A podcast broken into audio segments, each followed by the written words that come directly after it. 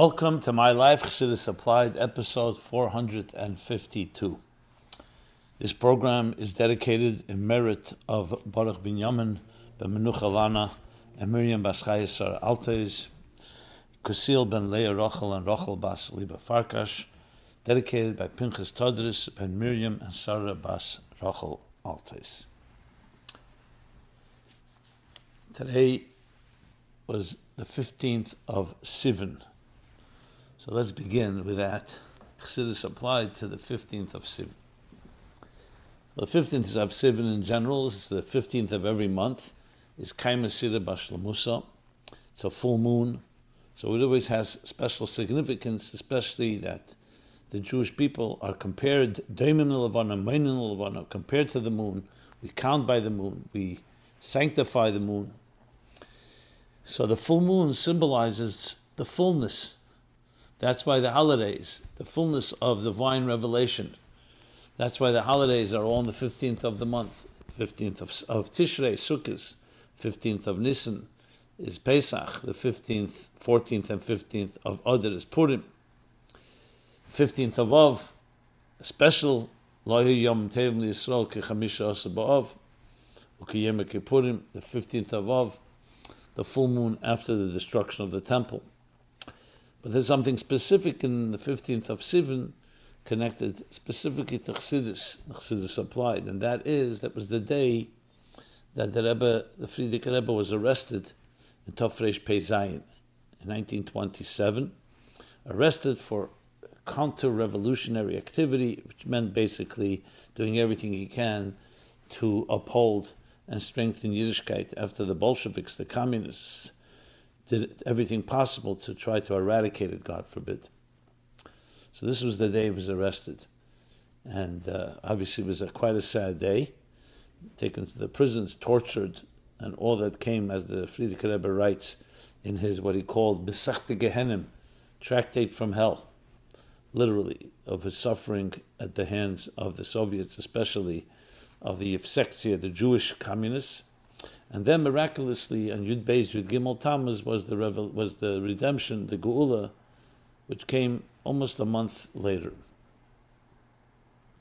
So the 15th of Sivan ultimately turns out to become, like it is very often in Judaism, initially it may look like a very bad day, a negative day, ends up becoming the beginning of a new Geula, Chaga Geula, that, as the Rebbe explains in many sikhs, opened up at Sinner a channel of new possibilities and new opportunities, both in the Soviet Union and then in the rest of the world as well.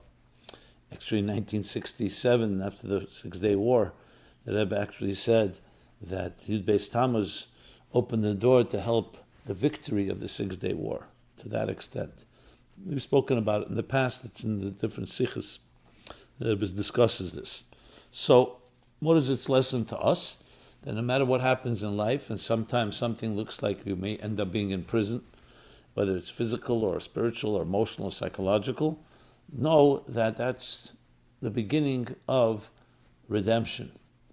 And every setback is always meant to bring out Yeridat Serech Every descent is meant to bring a greater ascent and elevation. And indeed, if you think about it, the full moon would be like not the appropriate day to be uh, uh arrested but ends up becoming a full moon, the full mazel, the full light, the light and the power of, uh, of a Nasi Yisrael and a Nasi Huakel of Klal Yisrael. So we have to always look at the bigger narrative, not just the event of the moment, but what it led to. That's the most basic lesson. Since we're about the topic, let me just share a story that in the Tovshin Lamed Zion was uh, 50 years from the Geula of Yud Beis Tammuz. So my father, who was then the editor and publisher of the Algemeiner Journal, wanted to make a special beilage, which means a special supplement, about Yud Beis Tammuz 50 years, Pei Zayin Lamed Zayin. And he told the Rebbe about it, and the Rebbe said, a good idea. And he was going to gather new pictures and gather the story and try to get new details. Okay, and he asked the Rebbe, my father asked the Rebbe, could the Rebbe, the Chvivusa de Milsa, because he's doing a special supplement, and people always like something new, could the Rebbe share some things from that time? Because the Rebbe was around. The Rebbe was living then in Leningrad, and the Rebbe was already officially engaged or uh, was almost engaged to the Rebbitzin, Chaya Mushka. They would get married later in Tafresh Peites, two years later, but uh, he was he was and Yanim is involved. So the Rebbe said to my father that he should go ask uh, others, and he named who he meant the Rebbitzin, the Rebbitzin's sister Chana, and I think uh, Chaim Lieberman, others that were around, and gather as much as he can, and then come back to the Rebbe, and the Rebbe may be able to add some things to what he's already learned from the others. So my father did exactly that. And uh, it was the Rebbe Chaya Mushka that shared with him some details that were not known until then. And they actually happened on Tezvav uh, Sivan. So um, the day of the arrest. So, so, so, let me share one of the things that my, that the Rebbitzin shared with my father. She said that that evening of Tezvav Sivan, the 15th of Sivan, Tafresh Pezayin, 1927, she and the Rebbe were taking a walk. She said there was a bridge, I think a small bridge, somewhere in Leningrad. They were walking over the bridge. It was a beautiful evening, weather-wise. Then they came to the house, came back to the Frierdiker Rebbe's house where the Rebbetzin lived, Rebbe Chaya Mushke. And uh, as she walked in, the Rebbe waited outside until she walked in. As she walked into the house, she saw there were uh, people there. They were coming to arrest the Frierdiker Rebbe. So she immediately ran upstairs to the window, and as the Rebbe was walking away from the house, she yelled down to him. She said, "Wir haben guest. We have guests." That was clearly an indicator that these guests were not were unwanted guests. And the Rebbe immediately understood. So he ran to Chaim Lieberman, who was the Frierdiker Rebbe's secretary, to tell him that there's trouble. And Chaim Lieberman, I believe that's what the Rebbe told my father, that, that, that later the Rebbe told her that he swallowed some a lot of notes because there were a lot of secret plans and so on, and it was all dangerous because if they found anything, it could be evidence, so to speak.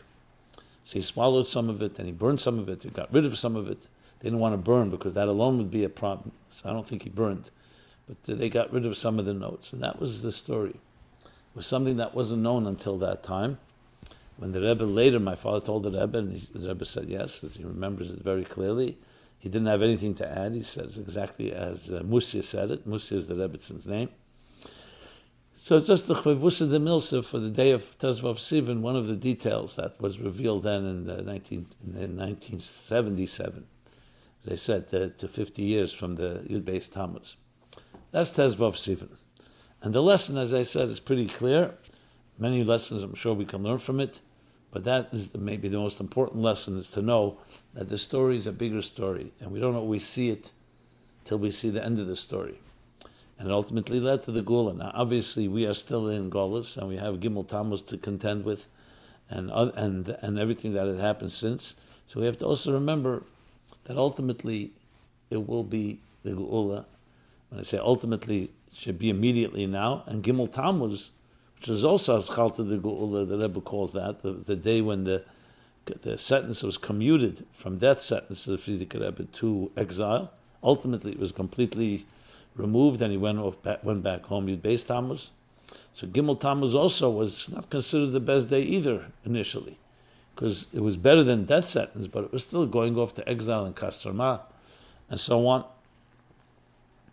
And ultimately, that turned out to be the Aschal to the Geula because that was the first step that led ultimately to the Geula Mitis, to the Geula of Yud Beis Tammuz, and so shall it be now. Okay. This week is also Pashas Ba'al So let's talk about Ba'al some of the lessons from this week's Pasha. And so a lot of questions that came in. And it's a good opportunity to welcome and uh, invite you to ask your questions. If you're new to this program, go to chassidusapplied.com. Well, actually, this is for everybody, but if you're new, I'm announcing it. chassidusapplied.com. We have a forum, completely anonymous and confidential, where you can submit any question. We cannot trace anyway who you are. If you want to add your email address because you want a personal response or in some way want to identify yourself, obviously you can do that, but you don't need to do that.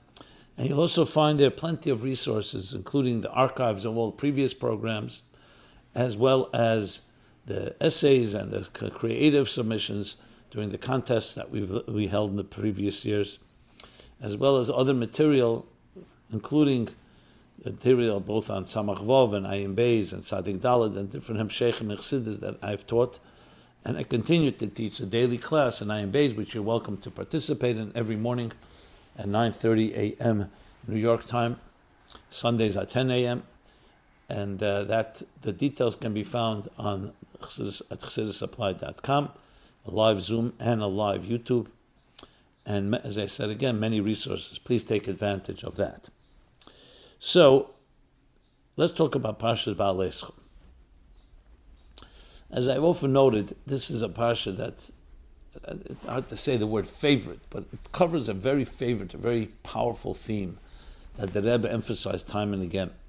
And, and the Rebbe continuously referred to the beginning of this parsha in capturing this idea, and that is the idea of Aveda B'Koyach the effort that we generate, that we initiate, the human being. Not that is given to you, but the one that you initiate through your efforts.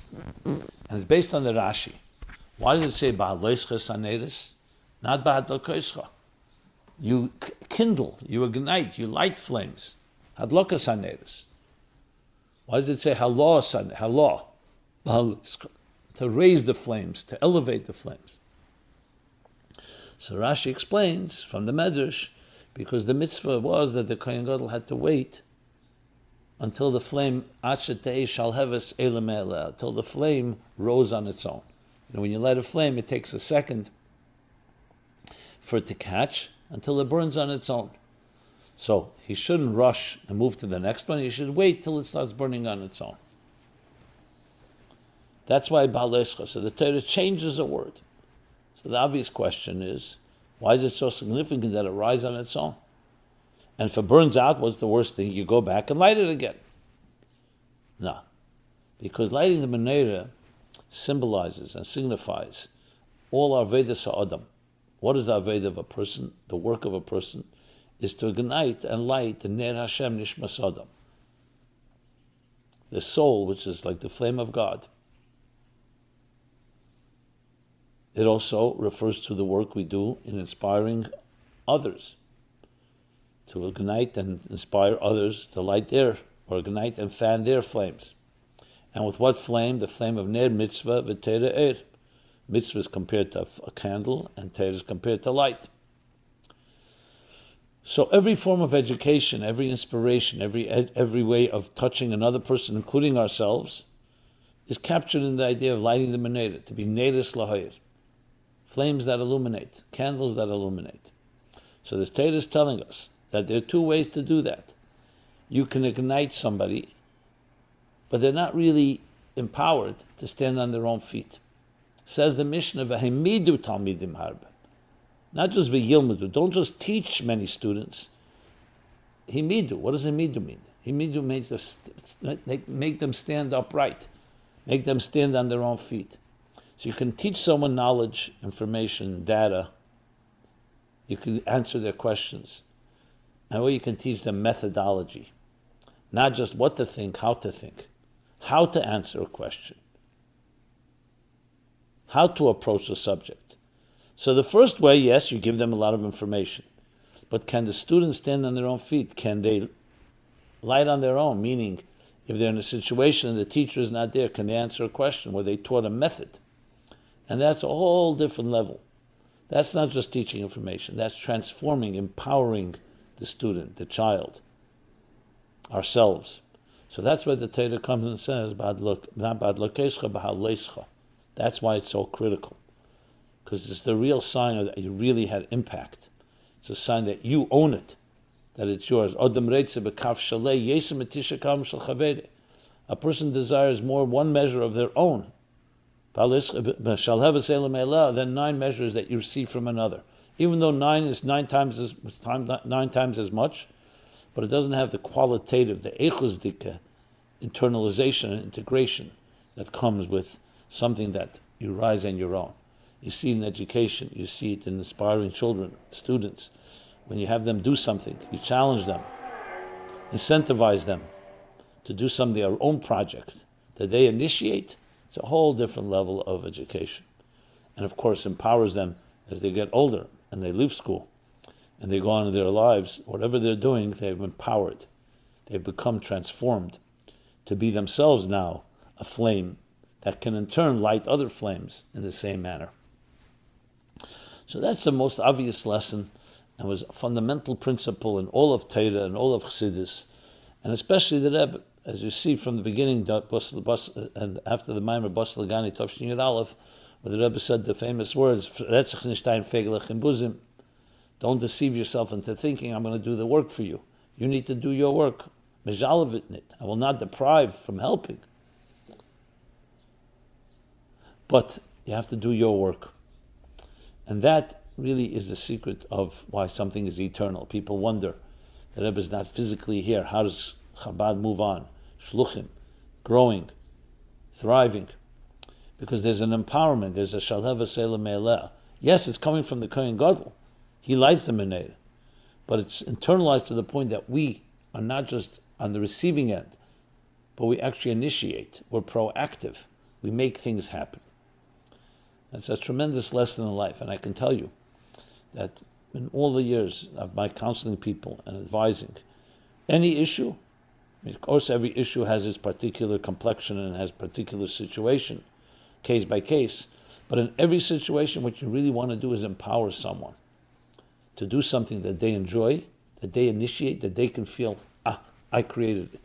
There's, there's almost nothing that compares, maybe nothing that compares to that, not just the satisfaction, to empower, the empowerment. It builds confidence, it builds self esteem, and confidence breeds confidence. And it becomes, you become on the offense, which is the best defense, instead of fighting demons and fears and insecurities and all that happens in life, through whatever the reasons, suffering, pains, and traumas that happen in life, the best way to counter it is not just to put it aside, these fears, but to create a courage, a strength, a confidence that allows you to shine. And when you give off light in that way, that's coming, shall have a a flame from, of your own, you're empowered in a completely different way, and is the best preemptive measure and preventive measure to many of the maladies and ail, ails and ailments of our time. Finding that purpose, that idea that you are on a mission, you're a shlichus, you're sent here, you have a neshama that was given to you, shachzarta uh, bin you've given me a neshama, a purpose, a mission, you've renewed my contract, and you feel that confidence surging from within. So anything you're doing, if you, if you have that feeling, changes the entire picture. And if it's lacking, make sure that you have it, make sure you share it with others children, friends, students, strangers, anyone, empowering, empowering them. More than just teaching them, more than just inspiring them, empowering them to rise on their own, to stand on their own feet. Imena nili, mili, as Hillel says. I'm not for myself, who will be for me? Then we say, Anila atzmi ma'ani. We also need others. Obviously, we need the support, but the ultimate goal is empowerment. Okay, with that, let us talk about a few themes in this week's parsha, questions that came in. Question number one is about questions about the man. So the man is what we read about in this week's parsha. We read, read about it also in parsha B'Shalach, but in Baal parsha the man. As we know, after the Jews left Mitzrayim, they were traveling through the wilderness. One of the miracles was that instead of having regular bread and uh, meat and other foods, the sent lechem in Hashamayim, bread from heaven. And the bread from heaven was called man. One of the reasons, because ma, what is this? It was a mysterious type of food. The Torah specifies how it fell, in the morning and how it was designated to each one, the different elements in it. So there's a lot of aspects we can talk about the man. We'll talk about the few questions that were. The first question was why did the man adapt to the taste of each individual? That was one of the features of the man, that it adapted to the taste of every individual, which made it even more wondrous. Wasn't just neutral. The Torah tells us what kind of taste it had, its natural taste.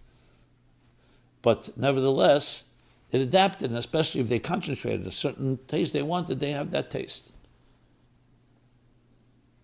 So one of the answers for it, so Chassidus explains, and I'm taking this specifically from the Maimorim in Eretera B'Shalach, as well as in Ayin Beis, in Chelik Beis. Well, now it's more Chalokim, but in a previous edition, the end of volume two, there's a long arichas about man, connecting it to Shabbos. That's when the man was manufactured in heaven. It fell on every day, but it was a Shabbos Dika type of Michael. That Lechem Hashemayim was a type of interface between the divine and existence. On one hand, it was a bread, lechem, and they ate it, and it sustained them. But on the other hand, it didn't need the digestive process; it didn't have waste. It was a it was a lechem min hashamayim. It was like the like a lechem of bittel of ma man. So it was giving the Jewish people as they left Mitzrayim, and they were becoming a nation for the first forty years, or almost forty years of the man fell, was to empower them. Talk about empowerment was something divine. So you'll find the man constant paradoxes. That on one hand it was actual something of substance, on the other hand it was something mysterious. On the one hand they didn't have to prepare it, on the other hand they had to do certain things to, to internalize it. On the one hand it could taste like anything, on the other hand it tasted individually what the person wanted to taste like. So what's the purpose of it is was to show both both aspects that it's a certain divine element that's above diversity of the people, but also each person got it according to his needs and his taste. So it had also a primistic element, and that's ultimately the goal. So this explains these maimorim. The goal is to bring something of godliness, but not just remain makif, that everyone has the same experience, that each person according to their taste. So that's one of the basic reasons. So then, of course, the question is so why does the pasuk say that the Jews missed the five foods that they ate in Egypt? So here's how the question was was um, phrased. Dear Rabbi Jacobson, in this week's parsha in the in the diaspora, yeah, we read Balescha, we learn about the Jews complaining about the foods they missed. So what does it say? It says uh, that the doga that they ate bechinom in Mitzrayim, esakishuyim vesavetich avatichim v'esachotzer v'esabtzolim v'esashumim. Now remember the fish that we ate for free bechinum in Egypt, the cucumbers, the melons or watermelons, the leeks, the onions, and the garlic. So if every food felt like the taste they wanted it to be, so why they say they missed these tastes? They missed these foods. So the Gemara indeed asks this question in Yoma, Ayin Hey Omer Aleph. It's also in Sifri, and Rashi brings part of it. The answer is yes, it tasted like all the foods, except the foods that could cause, that were, were difficult to digest or difficult for, either difficult in general for the health of a person or difficult, especially speaking, the Rashi brings, uh, the, and difficult for a pregnant woman or for a lactating woman, a woman who was nursing. There's two opinions in the Gemara there. One opinion is that the very taste, that the taste may have been like that, but it was not the substance of it. Or that the taste was also not like any of these particular foods.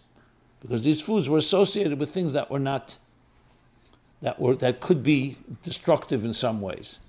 The Rebbe has a whole sikha on this from uh, Shabbos Pasha Ba'alescha and Shlach Tovshin Chavches It's printed in Likkutei Sichos, volume 33, where he asks the question, why does Rashi bring about the nursing woman when in some places it it says that these foods were also, could be not good for the human body in general.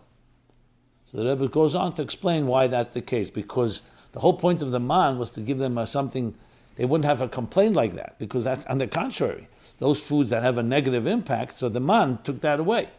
The fact that it bothered them meant that there was something because the foods were for, for the, because the food with them for, was was fine for them. The problem was that it was only for the nursing woman. So they were saying, why should we be deprived? Because there's a few individuals that this can be not good for. Why should we be deprived of these foods that we were so accustomed to? And from that, the Rebbe learns out a tremendous lesson that sometimes, for the good of one person, the whole community has to also recognize that. That you sometimes go for the good of one person. In this case, So that's why the man didn't have these tastes. So that's the exception. And as I said, the two opinions. So the person asks like this. And that's why the Jews missed them, because the man didn't have these tastes. So the person asked, my question is why man couldn't have tasted like these foods? What causes the fact that these foods can be can be uh, problematic? Let me just read exactly the language in the in the Sikha. The language in the Gemara, I should say. So he brings the two opinions.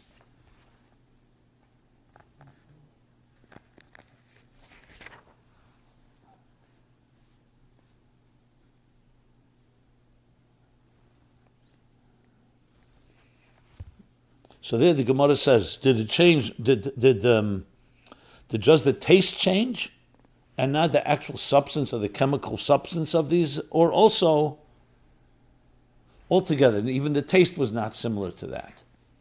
So this really answers your question. You're asking why the mandir couldn't have tasted like these foods. What causes the negative effect? Is it just the taste or is it the chemical makeup of the foods? In other words, if the man really tasted like these foods, but was, wasn't actually these foods, would it have caused the same issues for, uh, for a nursing woman, for the children, for the babies? Or are we to learn from this that the man actually changed chemical structure to become the foods the man tasted like?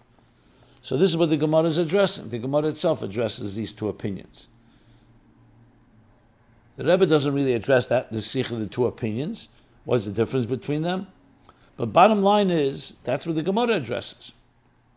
So you could say both ways. Remember, the taste also reminds you of what it's like. So maybe the taste itself is not what causes anything negative. The Gemara's lashon shehen koshim lemenikes.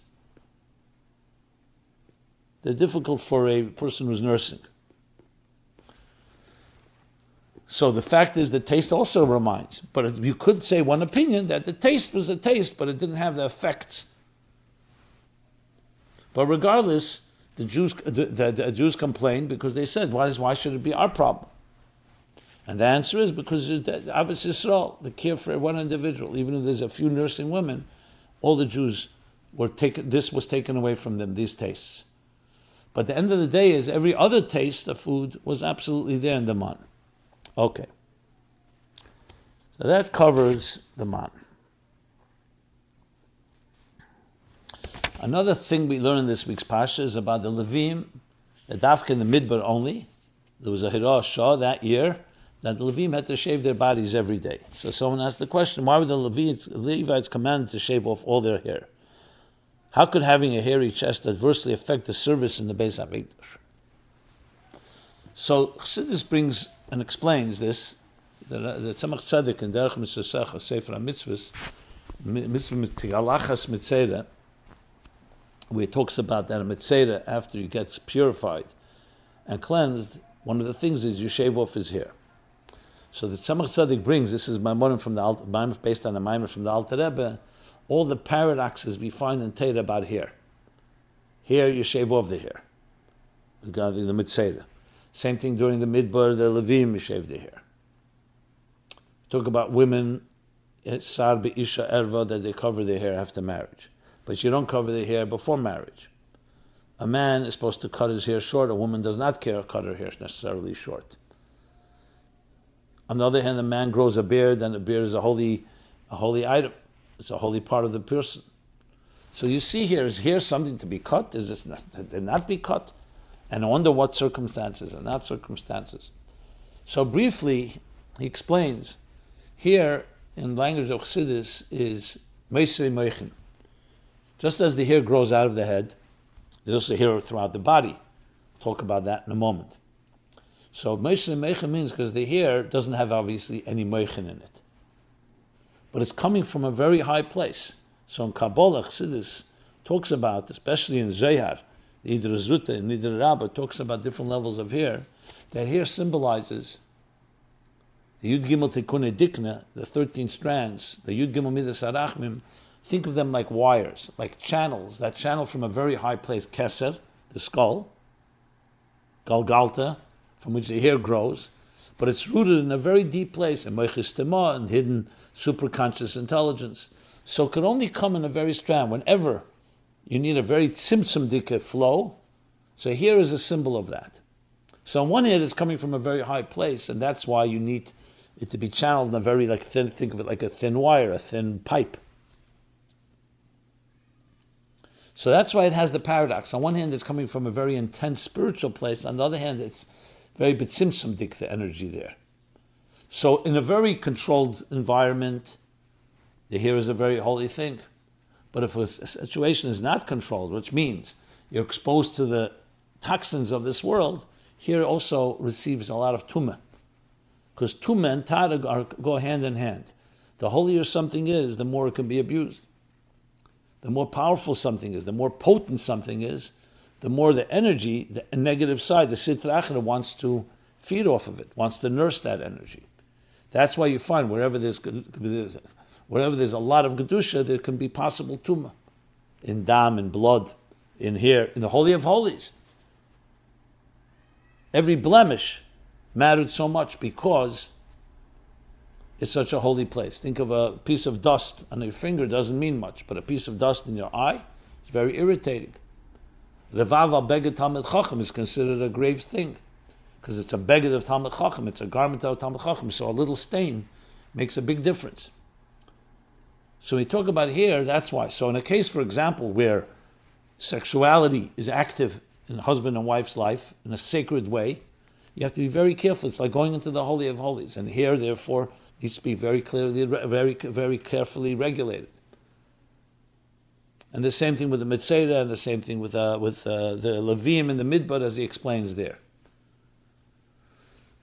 Levim in the Midbar was just a one time thing. It's not something that they had to do all the time. But especially that first year, or those first years when they were in the Midbar, I should say, when they were serving.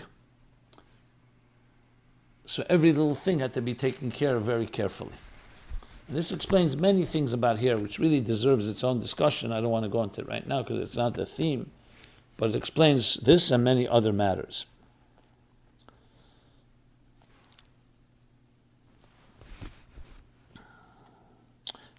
Okay, another theme in this pasha, the end of the pasha, is a story with Miriam. So here there's a story where Miriam, speaking to Tzipora, learns, as Rashi explains, that Moshe had separated from her. Because Tzipora said when they heard that Eldad the Midad were prophesying, they heard about the the zekenim that were um, raised to the level of prophecy. So Tzipora said, I feel bad for them. I feel bad for their wives now. And that's what Miriam learned because Moshe had separated, so she felt bad that those wives would also separate. So Miriam spoke negatively about Moshe's separation to Aaron, and in turn she was punished with leprosy, seven days, the whole end of the chapter. So a bunch of questions came in on this topic. I actually spoke about the story with Tzipora and the separating a few weeks ago.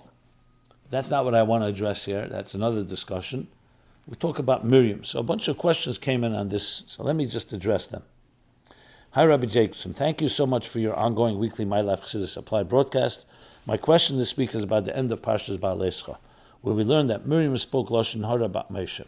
According to Rashi, she had overheard Moshe's wife Tzipora venting when Eldad and Midad were prophesying in the camp and said, Woe to the wives of these men, who if they continue to prophesy will become separated from intimacy with their husbands, the way I have become separated from my husband. So Dafke elder me that I mentioned the scanning before, so let's let's amend that. Thus Miriam knew that, that Tzipora and Moshe were no longer living together. My question is whether we are taught that Tzipora was punished for venting in public about her marriage to other women. Surely her intimate life with Moshe shouldn't have been on public display to other women. And Moshe had wanted to keep it secret, evidenced by the fact that even his sister and brother didn't know. That, why don't we see that she is punished for venting to others outside the marriage about her marital issues? Well, you can read the exact opposite. She wasn't venting at all. All these years, or how much time, I don't know how many years we're talking about. You're talking here, Pasha Behaaloscha, so even a year, but any time since Matan Torah, she did not say anything. It was only because she was feeling compassion for the wives of Eldad the Midat. So the exact opposite, to say that she was venting, and she, wasn't at all venting. She was speaking badly for them, she was feeling badly, so you could say it's a tremendous element of compassion. The actual discussion is that's true that in Torah, and I discussed this a few weeks ago, in Torah there's no concept of celibacy. On the contrary, Chavra Sanhedrin has to be married. So Moshe is absolute exception. You don't find anywhere a Rav, a Rosh Yeshiva, a Novi. And indeed, if someone, Nafshi Choshka BaTorah ben, ben, ben Azai, is considered a negative, that he didn't want to get married. So Moshe is a unique exception because he was 24 7 a channel for the divine. And indeed, it's not so simple. Obviously, Moshe did it according to the divine directive, but it's not so simple either because Tzipora did suffer from it. So it needs explanation, as we discussed. But that's what that's Tzipora was. She was caring about other women here, and indeed, when it comes to the others, it does not say anywhere that they have to separate themselves. Obviously, there's a time every husband and wife needs to be separate, and there are times like Yom Kippur or other times that they're not supposed to be intimate. But that's not a uh, ongoing thing. That's a particular time, and even that is not a contradiction to love. You could say, why can't people be intimate all the time? Because that's part of it. Is part of it is part of the relationship. Is not always physical intimacy. There are other ways to connect. I have no doubt that Moshe connected with Tzipora in many ways. But this aspect, that was what she was concerned about. So she was not being punished for what? What did she do wrong? Miriam inferred and understood from that what came out of it. What happened next was, and that leads us to the next question. Dear Rabbi Jacobson, why was Miriam punished so harshly and humiliated in front of the entire Klal Yisrael, of the entire community, with leprosy for a private conversation she was having with Aaron, discussing how to help Moshe and his wife?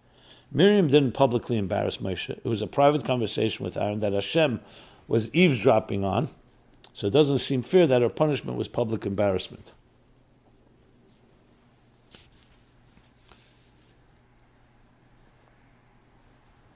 And I'll read a couple this with the next question. Why was Miriam punished for asking Moshe not to separate from his wife, but she was lauded and not punished for asking her parents, Amram and Yocheved, not to separate, and disrespecting her parents by accusing them of being worse than Pari? So let's deal with one thing at a time, and then there's yet another question, a few more questions in this vein. So this has been discussed in different commentaries, different people to understand. Remember, the fact that the Torah tells us this is also critical. There are a lot of things that happen that we're not told about in the Torah. So here there's a lot of different angles here. That Miriam was a tremendous uh, Neviah, a prophetess, is clear. The Mesiras Nefesh she had. She was the one that actually told Amram when he wanted to not have children after the decree that all the male boys would be killed and thrown in the river Nile by Pare. She says, You're doing worse by by not having children at all, you're doing worse than Pare. Pare only decreed male boys, and you're also stopping girls from being born. And then how she was sent to watch over Moshe Rabbeinu, the sensitivity. We see by the by Shiras Hayam, which she led the women in song. She was a Neviah of the highest order. The fact that the Torah speaks this way about Miriam has to tell us what's going on here. She suddenly changed Obviously not. So a similar ask, a question can be asked about Moshe. The great crime of Moshe, the only thing that the Torah tells us that he hit the stone instead of speaking to the stone. In Pasha Chukas. And because he changed what God said, God said you can go into Israel and all the consequences that came. Hitting a stone and speaking to a stone are both equally miraculous to get water out of a stone. Try it out. Moshe, the first time Hashem told him to hit the stone. So he thought maybe he didn't hear. So he tried. He wanted to make a Kiddush Hashem. People are watching. He's speaking to the stone. It's not working. So he hit it. And yet, for a level of Moshe Rabbeinu, that high level, like I said before, the Vav Beget Chacham, when you're a very high level, every little thing matters, especially when others are watching. Because Miriam was such a great woman, and it was in her compassion. She was caring about the wives and caring about Tzipora, but she was still talking about Moshe Rabbeinu. the man of God, the man who stood before God. And she did not check with Hashem or Moshe. So for another person, it may have been actually a tremendous act of compassion, as it was for her. Intentions were good. But she spoke to another person, Aaron. Whether it was completely private and no one knew about it, that's a question. Even if it was, but it was heard by another person. She didn't just think it. No, so it wasn't God eavesdropping. She spoke about it. So we're talking about such high level people, even that subtly is something. So it sounds like a harsh punishment, but it was teach us all a lesson, teach her a lesson, teach us all a lesson. You're talking about a Rebbe, you have to be careful when you speak about a Rebbe. Even if you have good intentions, because you don't know everything. Certain element of bittel, we know merida b'malchus, man de machve kama malke. Even if a person makes a little twitch in front of a king. Why? Because when you're talking Ein Eid let's talk about the Eberster now. Every little thing, it's not a matter of how much you've done. A little thing, a little, a little blemish is already a very serious thing. Same thing with Tzadikim Teim Lebedim. Same thing with Moshe Rabbeinu. And the Torah is telling us because it wants us to understand the standard that we're dealing with here. Now, the Torah itself criticizes Moshe when, it, when like I said about hitting the stone. But it's, that's the Torah, that's the Abishter, that's not Miriam. So we're told a story. This is not to belittle or in any way be negative about Miriam. That's not the point. The point is on the contrary, because of her great level. So that's why it's not a contradiction at all. So when you ask why, the next question, why was Miriam punished for asking Moshe not to separate from his wife, but she was lauded and not punished for asking her parents, Amram Yocheved, not to separate, and disrespecting her parents by accusing them of being worse than Pare, that's exactly the point. That she was coming with good intentions. The same thing that drove her then, that Amram and Yocheved should have children. And Beschus Noshim Sidkonis Nigel Asenim Mitzrayim, because they had children, was driving the same thing, that Moshe and Tzipora should be together. The thing was, here she was talking about Moshe. There, it was challenging Pare's Gzeira and Amram's logical conclusion that he should separate. So you'll say, was Amram not like Moshe? Well, yes, he wasn't like Moshe. It was Amram was a tzaddik and everything, but he's not Moshe Rabbeinu. That would be the difference. But her driving ethos, her driving reasons are the same. And that's why it's not a contradiction. The same Miriam that was Mesiras Nefesh there wanted to achieve this here, but she said something about Moshe inappropriate. Even on a small level, even subtly. So this answer then comes the next question. Why do so many why do many women have so much respect for Miriam and look up to her as a hero? When Hashem himself said Miriam needs to close her, be quiet, and not open it for a week, and live outside the camp with the leper colony. If Miriam was really a hero, I don't think Hashem would talk to her like that. So he just answered the question. It's not a contradiction. When we talk about Miriam today, we don't talk about the story about Leischa. We talk about the, all this, the whole her whole personality, and including Balescha. Actually, this what this story indicates actually her great level. The fact that somebody is chosen to be an example, the fact that she was at such a high level, that's why a little blemish made such a big difference. So actually, you learn from this how great she was. Just how, we learn from Moshe, how Moshe was great because he changed one word about hitting the stone instead of speaking to the stone. Okay, so that's the end of the story is, the, the, is Miriam's greatness, not the opposite. But when you talk about a Rebbe, you talk about a Moshe Rabbeinu, you have to be careful. Why was Miriam punished for criticizing Moshe Rabbeinu's relationship with his wife, but Aaron wasn't punished? If what Miriam did was wrong, then Aaron was just as wrong for participating in it. So this question is also asked it's true that Miriam was the one that initiated it, so that's. But it says by Lashon Hara that also the listener. Actually, it also says the person you're speaking about.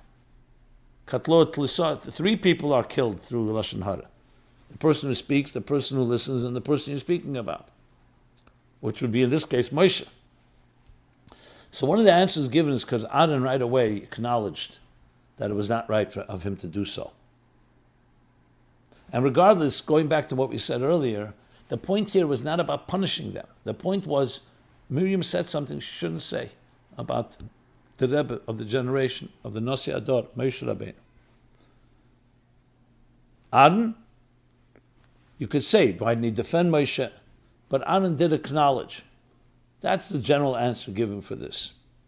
There may be other answers if anybody wants to weigh in on it, and any of these subjects, please write in at chassidusapplied.com, and I, Mr. Hashem, will try to address it further. Let's move on now. There's one follow up, which I really addressed last week, but since someone wrote it, let me address it. Maybe the person didn't hear last week's class. So I'm referring you back to last week's episode 451. Dear Rabbi Jacobson, why should someone, why would someone become a Nazir? So that was in Pasha Naso. A Nazir is not allowed to drink wine and therefore can't make Kiddush Friday night. The Torah says Hashem created the world in six days and rested on Shabbos, and we are commanded to sanctify Shabbos by making Kiddush. And Nazir is being very disrespectful to Hashem and Shabbos by refusing to observe Hashem's commandment to make Kiddush. Being a Nazir is a bad example for children to see because they may think it's okay not to make Kiddush. Being a Nazir is a bad idea and should be scoffed. Well, uh, the language is a little, uh, what should I say? Uh, let me let me rephrase it all. Last week we spoke about a nazir, the paradox of the nazir. The nazir takes upon himself a more extra stringencies because he did something that he feels needs correction. It's like shuva. Generally, you're supposed to walk on the middle path, not to do more, not to do less. But if you go very extreme, sometimes you need to go to the other extreme to straighten out. But then a nazir brings a kor mechatos, because it's a sin to do something. Because there's an element here that it came not from a regular, not from the norm. So though a Nazir didn't sin, but the idea is it's enough for Hashem prohibited you from doing. Don't accept more. So this is not about making kiddush, not making kiddush. A Nazir is not supposed to drink wine. That's what he took upon himself. But as a result, yes. As a result, he gets his tikkun, his repair. But it's not something that is looked at everyone should be doing. And as we discussed this last week, that when it comes to these areas, it's case by case. But like anything, as a person goes too much to the right, they may have to go much to the left to straighten it out until you get to the middle path, as the Rambam explains. Okay, let us talk about this now. Since after Shavuos was usually the time whenever the Rebbe would speak about going the summer months beginning, school is almost over, people going to summer camps, bungalow colonies in summer. So the question is asked about summer. How should we utilize the summer months? So I remember as a child we would always get the talks and tales, the shmuzim mit kinder, and there was always summer months. It says summer is a time where you are, you can you relax your body more. It doesn't have the same responsibilities, school and other things, in order to exercise your soul. That was always the, the theme. I don't remember the exact language. In other words, the summer months are not a time to take off from your neshama, it's a time to take off from your guf. What means your guf? Meaning all the different pressures that we have throughout the year. So you have more relaxed time. So basically, that's what the summer is, to use it more for Aveda Ruchnis. And indeed, it says in Machsidis, in maamorim, it says that it's easier to serve Hashem in the summer months. The question is asked, don't we find that one of the reasons we learn Pirkei Avos between Pesach and Shavuos, and then afterwards throughout the summer, Yeshnei is to counter the temptations, the taivas, and other things that come up in the warmer months. So it's not a contradiction. Because whenever there's more koyach, divine koyach, like I said, there's always the other side comes to try to uh, feed off of it. So the negative side comes in the summer months and the warmer months to abuse that type of time. So we have to be more vigilant. And that's why we have Pirkei and we have other things we do to counter that. But at the end of the day, Shemesh Shemagan Hashem Elokim, it says. When the sun is shining more, it's also a more Elokus, and that's why it's easier to serve God, because you don't have the harshness of winter. So that's the Aveda of the summer months. What is our specific shlichus during this time? Is to use exactly that, is to use these opportunities. And that's why you see, beautiful to see, many bungalow colonies or other places, the shiurim and learning Torah, they invite other people from other communities. It's not a time to take vacation from our Veda Ruchnis, God forbid. We take vacation from our Veda Gashmis. Some people take off of work. So now you have more time to learn Torah, to do more mitzvahs, to work with other people, more Avis Yisrael. Did the Rebbe say that during the summer months we are allowed to play baseball and other sports because the exercise strengthens our bodies? And with a stronger body, we will be able to learn more Torah. Yes, absolutely. But he didn't say that the, you know, people play baseball also throughout the year. I mean, there is sports in yeshivas and in schools for the same reason. All these activities are meant to strengthen the body, but it's not an end to strengthen the body in its own. It's like he says in Tanya, just like when you eat and drink, the kavanah l'shem shamayim is to use that strength for learning Torah and doing mitzvahs. In the summer, there's more time for that, and that's why we have to use it even more for kedusha. Same ideas that we've been discussing. Okay. Next question, completely of a different nature. Maybe it's connected also. The Rebbe speaks about more being more careful in tzniazdik things in the summer as well, for the same reason, because people are more lax. It's summer, it's warmer. So you have to also, and also the negative energies therefore come to feed off of it, nurse energy from it, yanika sachetzenim in the language of Chassidus. So to be careful with that. So maybe this fits the next question. Is it too extreme to not allow pictures of women to be published in religious publications?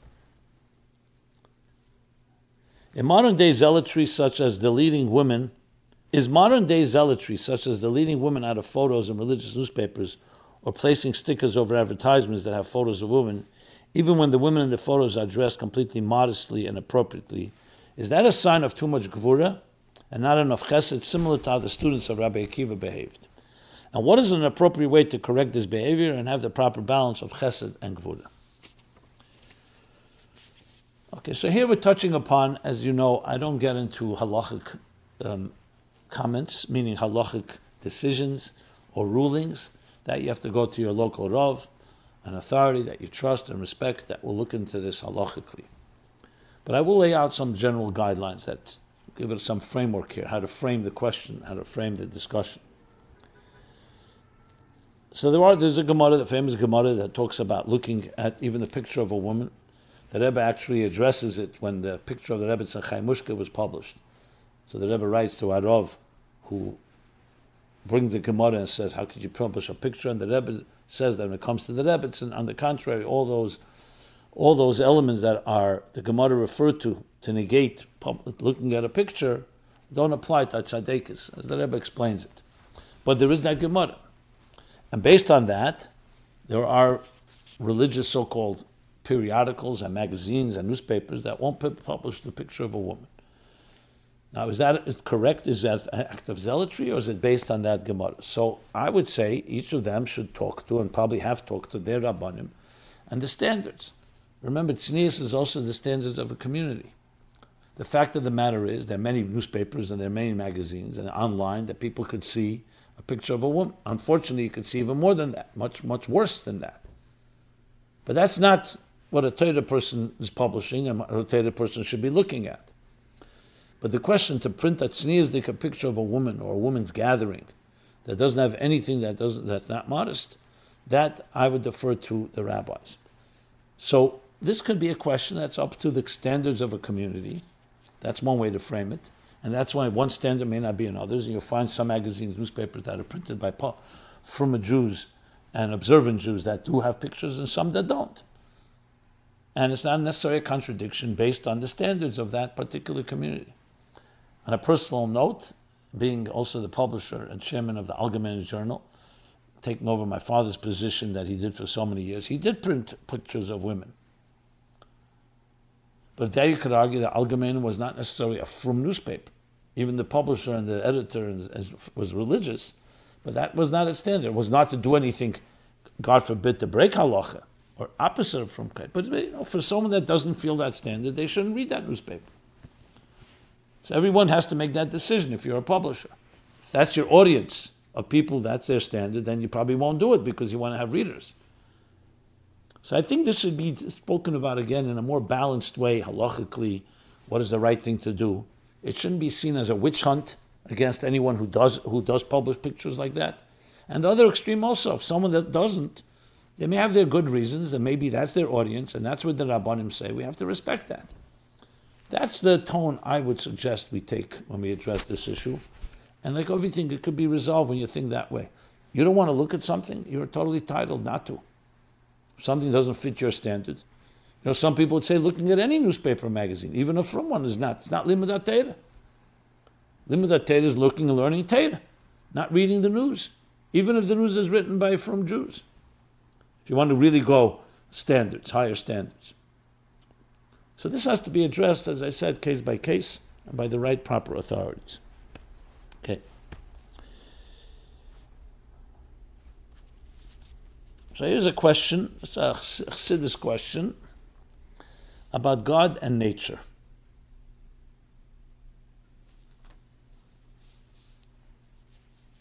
So here's the question. Why is Spinoza wrong when he said God is nature? When Chassidus teaches the name Elokim is equivalent to Hateva, which means nature, the nature. Elokim is Gematria, Hateva. Same numerical equivalent. So let's answer this question. So what Spinoza teaches is known as pantheism. God is nature, nature is God. And indeed, we do say Shem Elokim is Hateva. Like we say the Lashon, Hu Mekem Shalelam. That God is this place of the world. He fills all of existence. Malay Cholaretz Kvede. with his glory, he fills the entire earth and fire existence. However, there's another dimension, and that's where pantheism goes wrong. We also know there's Havaya. When we say Havaya hu Elokim, what are we adding? If Elokim covers everything, why do we need to say Havayu Elokim seven times in Yom Kippur by Neila, at the end of Neila? In every blessing, Baruch Ata Hashem Elokeinu Melech Ha'ila. Anoichi Hashem Elokecha. V'yedaita Yem Ki Ashavesa Levavecha Ki Havayu Elokim. What's this Havayu Elokim?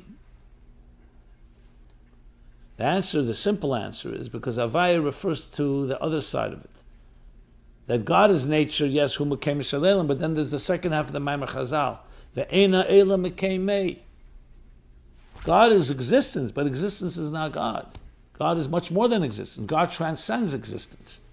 It's like saying an artist, his entire being, his entire psyche, his entire existence, his entire identity is defined by his art. But even with a human artist, we don't say that. Because a human artist, we know, can create other pieces of art. He's not defined by this piece of art. More than that, he's not defined by being an artist. He's also a father.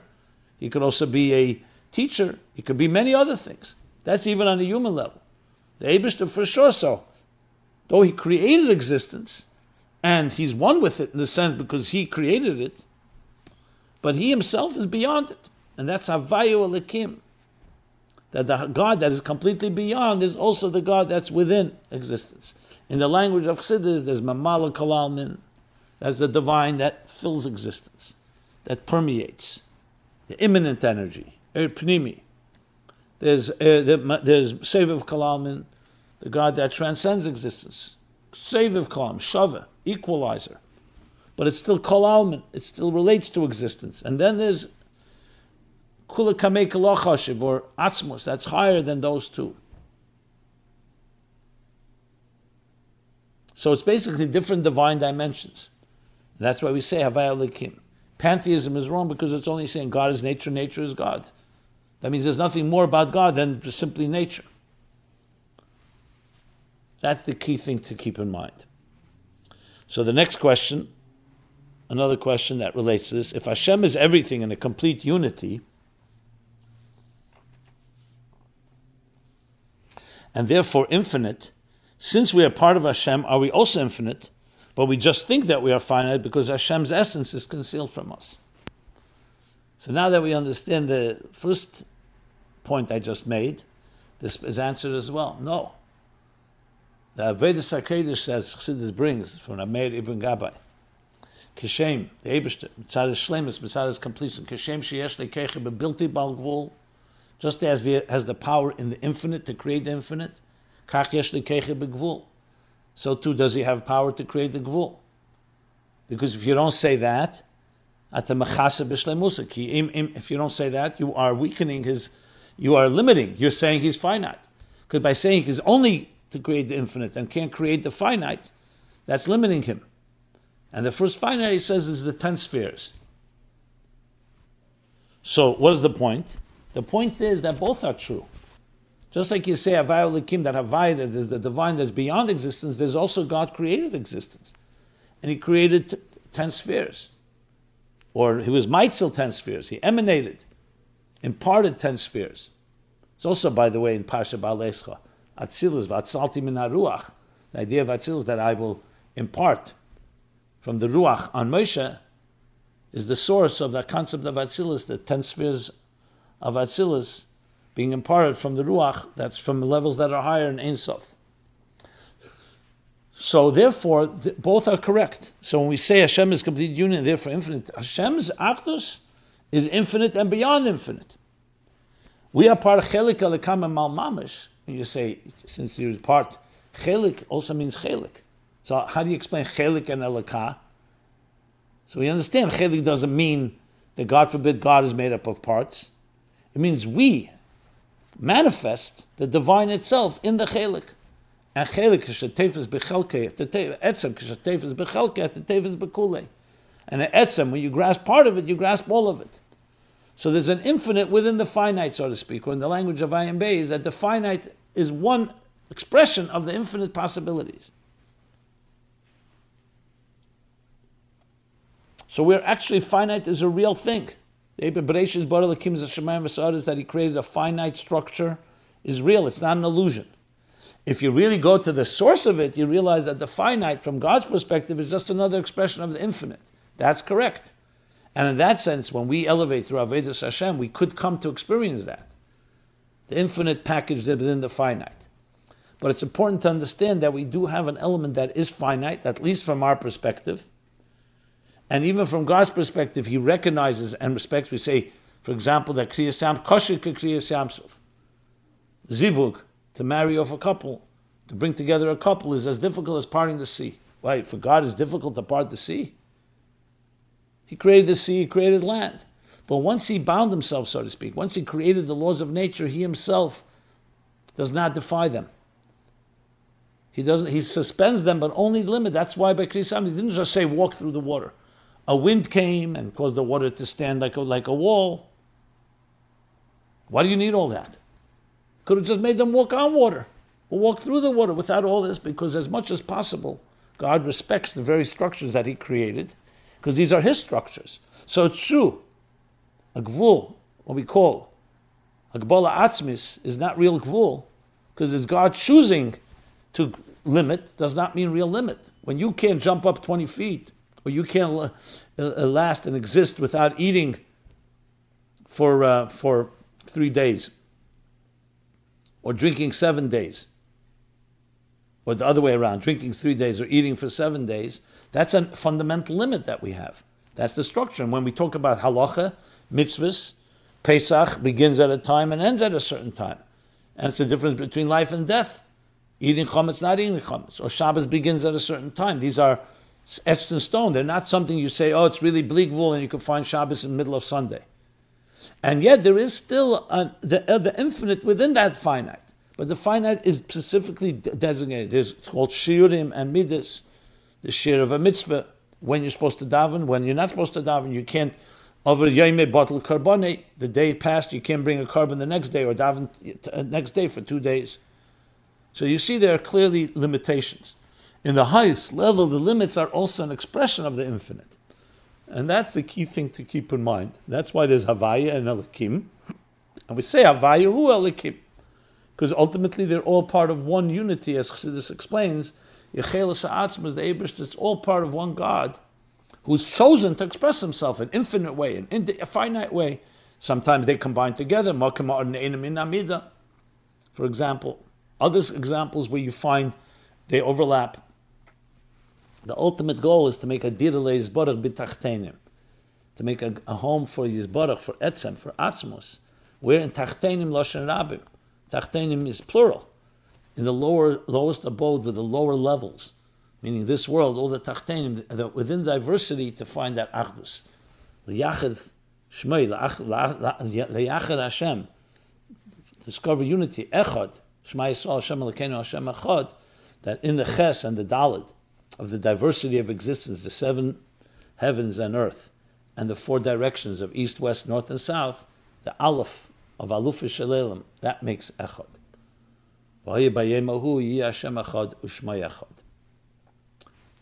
And with that, we'll conclude this uh, episode 452 of My Life Chassidus Applied. We're here every Sunday, 8 to 9 p.m. Again, chassidusapplied.com, where you can find all the material and also submit questions. Everyone have a continuing Chedesh Sivan, Chedesh Tu'umim, twins, the twins and the joining and fusion of heaven and earth, Matan Torah, as we go from Matan Torah into the summer months, this part of the world, and ultimately bring that Hashem Echad, Shmay Echad, the Geula Hamitis Vashlema. And may the efforts of spreading Chassidus, teaching Chassidus, including this program, Chassidus Applied, be that final touch that tips the scales. Everyone have a very good week, a healthy week, and a healthy summer. Be well. This program is brought to you by My Life, Chassidus Applied. Please help us continue our programs. Make even a small contribution at chassidusapplied.com slash donate.